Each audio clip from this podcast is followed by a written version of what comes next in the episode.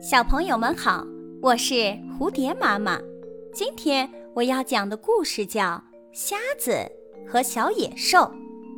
从前有个瞎子，自打出生就没有见过光明。由于无法看见这世上的一切，他只能通过触摸来认识这个世界。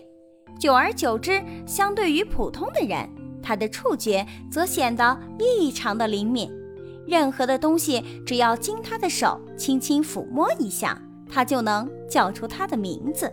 有个猎人对他的事迹不以为然，心想：不用眼睛又怎么来辨别事物呢？他的故事应该是吹牛吧？我倒想亲自验证一下，看看他是否真的如传说中的那样神奇。于是，猎人在野外布下陷阱，捉到了一只小狼。他灵机一动，把这只小狼牵到了那个瞎子面前，对他说：“我想请你摸一摸，然后告诉我这究竟是个什么动物。”瞎子欣然接受了他的挑战，于是伸出手抚摸着这只野兽的脊背。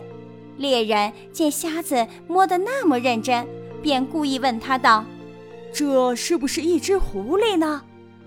他想以此诱使瞎子犯错，瞎子缩回手，微笑着说：“呵呵，我不知道这究竟是一只狐狸还是一只狼。